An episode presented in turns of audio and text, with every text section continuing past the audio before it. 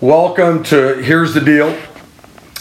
I told you last Wednesday, I gave you a sneak uh, peek at what I was going to talk about, and I know a lot of you were super interested in it, and I'm not going to do that today. And the reason why is I, I got a friend here who's from uh, Colorado, and he's been a blessing to our church family, Big Valley Grace, where I serve. And he's also been a blessing just in my own personal life. He's an author. Uh, he uh, has been a pastor at a very, very large church. He's a life coach. He's um, he's got a lot of skills and and, and abilities. He, he, he understands the culture at a whole nother level. And so I, he's at my house right now. You're probably wondering where am I? Because I'm not in a normal spot. We're in my living room. And I, since he's here, I thought, man, why don't I have him on and let him maybe share with all of us? Um, hey, what's happening in, in, the, in our culture, in the church? And what are some things we need to be cognitive of or whatever as we navigate this new time, season, whatever, post pandemic, whatever? So I'm thankful you're with us. And, uh, and right now I'm going to have my friend come in. And uh, this is my friend Lance Witt. And I wish I had a wide angle lens that we could. Uh, Yeah. we- We're a little tight here. But we're close enough friends. Yeah, we, can we do, we can do this. Well, We can do absolutely. this. So, so Lance, you know, we don't have a lot of time. Uh, You know, this broadcast Sure. is 15 minutes long or so, but just in in your opinion, as you have, I don't know, traveled around and and done research, and you're helping all these churches out. What what are I don't know, top two, three things that that you see we got to be ready for, or these are things that are impacting the local church. What, what, what would some of those things be? Well, I think before I go there, I, I would just say to anybody, gosh, if you are a part of a local church and you are a member of a local church, the first thing I'd say is, man, we need people praying for their pastors right now oh, Wow. because the last 18 months have been so challenging. And I know it's been hard for everybody, but man, the complexity of being a pastor today is more than I've ever seen in my lifetime. And pastors are are more scrutinized and criticized than I've ever seen. And so I would just say seriously, like if you would take a moment and just pray for your pastor, pray for people who lead in ministry in the church, um, that would be huge. Um, Which, by the way, let me just add to that.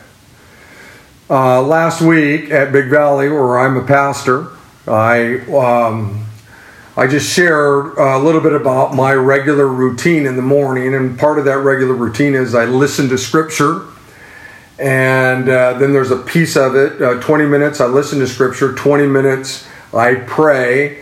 And I told all of you, if you're at church or you went to our church, that one of the things I do every week is I pray for our senior pastor. His name is Joel Boone, because there is an, a tremendous amount of pressure, stress, demonic, whatever. And so that's a good word. Make sure you're praying for the pastors at your church. Yeah, that's so good. Well, obviously the the uh, you know the whole world has changed, and I remember early on a friend of mine said, you know, never in the history of the world has the entire globe been focused on one problem like it was during COVID, and so everybody's obviously been impacted, but churches, you know, were having to pivot every single week, mm-hmm. and so a lot of the things that churches kind of typically measured, like, you know, how many people showed up and, you know, those kinds of things, like that, that just all went out the door, right? Because everybody had to pivot to doing stuff online. And so a lot of what's been changing has been around, like, how do we leverage, you know, digital uh, platforms in order to do ministry? And every pastor's been trying to figure that out in the midst of all the change. And and then, you know, you've had issues around race and masks and vaccines. And so pastors have been navigating a lot of tricky things as they kind of move forward uh, during this time. But I think one of the things I would say, Rick, that's been a huge issue has just been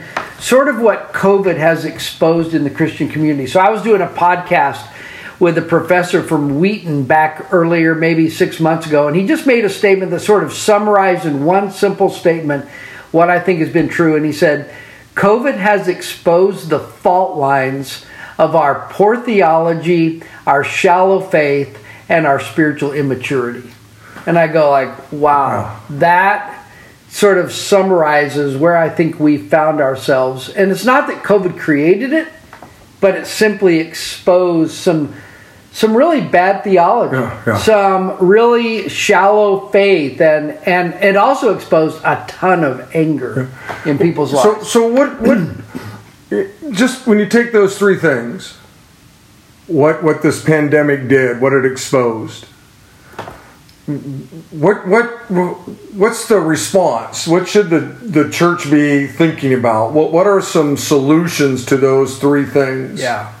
Well, I think a couple of things that immediately come to my mind because the church has been so polarized, right? People are drawing lines in the sand and angry and bitter and resentful and leaving churches over in my opinion some pretty like secondary things. So so the first thing I would say our response ought to be is we need to make sure that we are gospel centered hmm. like not letting our political preferences or our opinions about you know mass or other things become the primary thing. Like the church is about the gospel. I remember a friend of mine he pastors in colorado and he had a group of like 12 20 and 30 year olds come to him and say hey basically like we're we're saying and almost demanding like that the you know race issue becomes the signature issue of our church. And and my pastor friend said hey i care about that. I want eh, you know every person is created in the image of god but we're about the gospel. That's the signature issue of the church is, is and i think every christian has to go back and go we are gospel driven. We are citizens of a different kingdom. And then the second thing i would say is we got to get a handle on our anger. Hmm. Like Jesus said, the one thing that the world has the right to judge us on is how well we love one another. Hmm.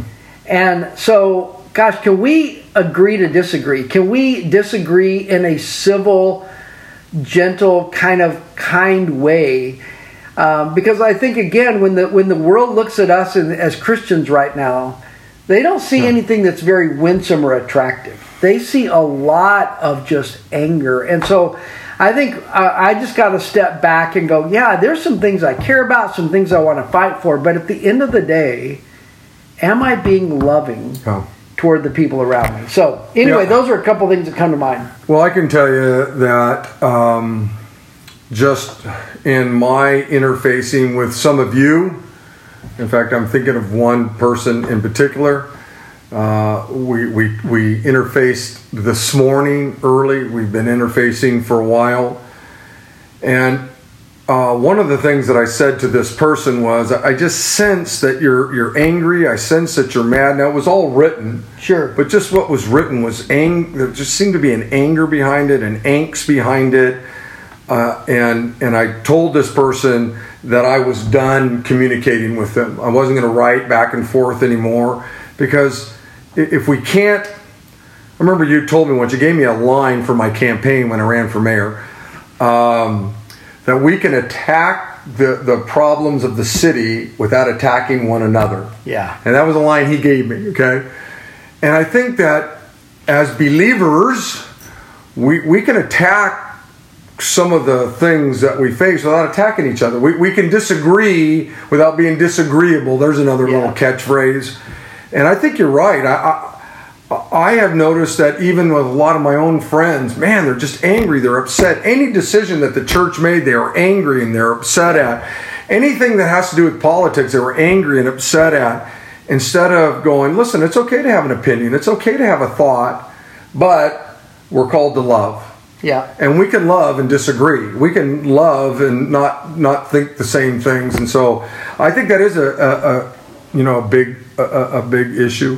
What else? Anything else that you would say is, is kind of facing the church that we have? Yeah, I, I, I think one of the other things that COVID exposed was, again, sort of a shallowness of the church in America, and that a lot of times we've been focused on sort of drawing a crowd and mm. gathering a, a big group of mm. people. And I, I think one of the things that leaders, Christians, ought to step back and really honestly reflect on and evaluate is so, how are we doing it actually making disciples? Like, raising up people who know what it is to follow Christ, to have Christ like marriages, to you know, manage their finances and like how are we actually doing it that? And I think what we've done a great job of is getting a whole lot of people a to room. a church building and in a room.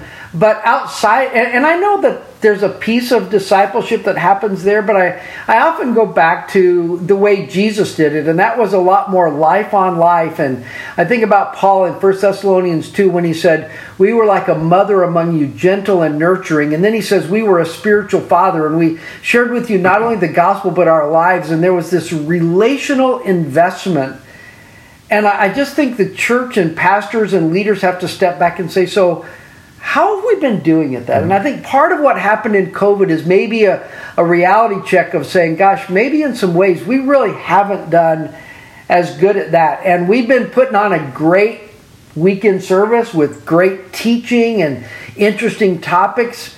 But beyond that, I feel like we've we've lacked in some ways. So, so uh, I, I think that's been an issue for pastors. One of the things that uh, Lance and I have just been talking about is this. I got some thoughts and some ideas about some things. Maybe I'll share at some moment, but it's it's it, how do I how do I use my one life to um, maybe influence or encourage, uh, mentor? I don't know what all the right words are. A group of a, a group of young men, and and one of the things that we've been talking about here in my living room, it really the whole time is kind of a dream, a vision of how I would just spend the next season of my life caring and loving and helping a group of men really understand the Yeah. gospel and how how the gospel really can you know in, influence some of these things that happen in our culture but do you understand the gospel and how to its implication in your singleness your married life how you parent in your business how you work whatever all those things might be and you're right. Uh, Our church, the church that I get to pastor at, there was a word that we used to use. We still do. It's called the attractional church. Right. Yeah. And we were great at that. And I and I still think there's a place for it sure. where we're we put on some event or bring in some speaker and people are attracted to the event and then we share the Lord with them. Right. I mean, there's nothing wrong with that. But wow, that can't be the only deal anymore. Where you just say, "Hey, look, we got this great music group here, this great speaker here, and so you come." It- it- the the faith is going to change a little bit. I, I think it has to. So, um, what else? Anything else in, in the last few minutes we got here? Yeah, I would just say um, again, there is a place for that attractional church, but I think we're moving to a day where the culture looks at us as Christians and at the church with a degree of cynicism, skepticism, and they really don't like often what they see. And and some of that's legitimate, and some of it's not. But I I think what my challenge would be is that average everyday Christians, just like you and me, that we're sort of on mission representing Jesus in our everyday lives so that we're getting to know our neighbors and the people that we work with that they see something that is winsome in us and draws them to Jesus. I, I think I'll, I'll, I'll give you this in in Titus. Titus is uh, Paul is talking to Christians who were followers of Jesus. Think about this, and slaves in the first century. So they were literally pieces of property. And Jesus was saying, even in this very difficult thing, here's how I want you to act. I want you to not speak act. Mm-hmm. I, I speak back. I, I want you to not lash out. I, I want you to be honest and honoring of your master mm-hmm. to a slave. And then Paul says this so that you will make the gospel of Jesus attractive in every way. Mm-hmm. And I think t- I would say to us as Christ followers in this generation, in these crazy, bizarre times, we have to be the kind of people that make the gospel attractive and winsome to the people in our culture. And and you accomplish that, or one of the ways you accomplish that is by how you interface Yes. with with the people in the cubicle next to you, the people you golf with, the people you do life with, your neighbors, whoever could be family members who you disagree with, who you. Uh, I have people in my life who we totally disagree on just about every single issue.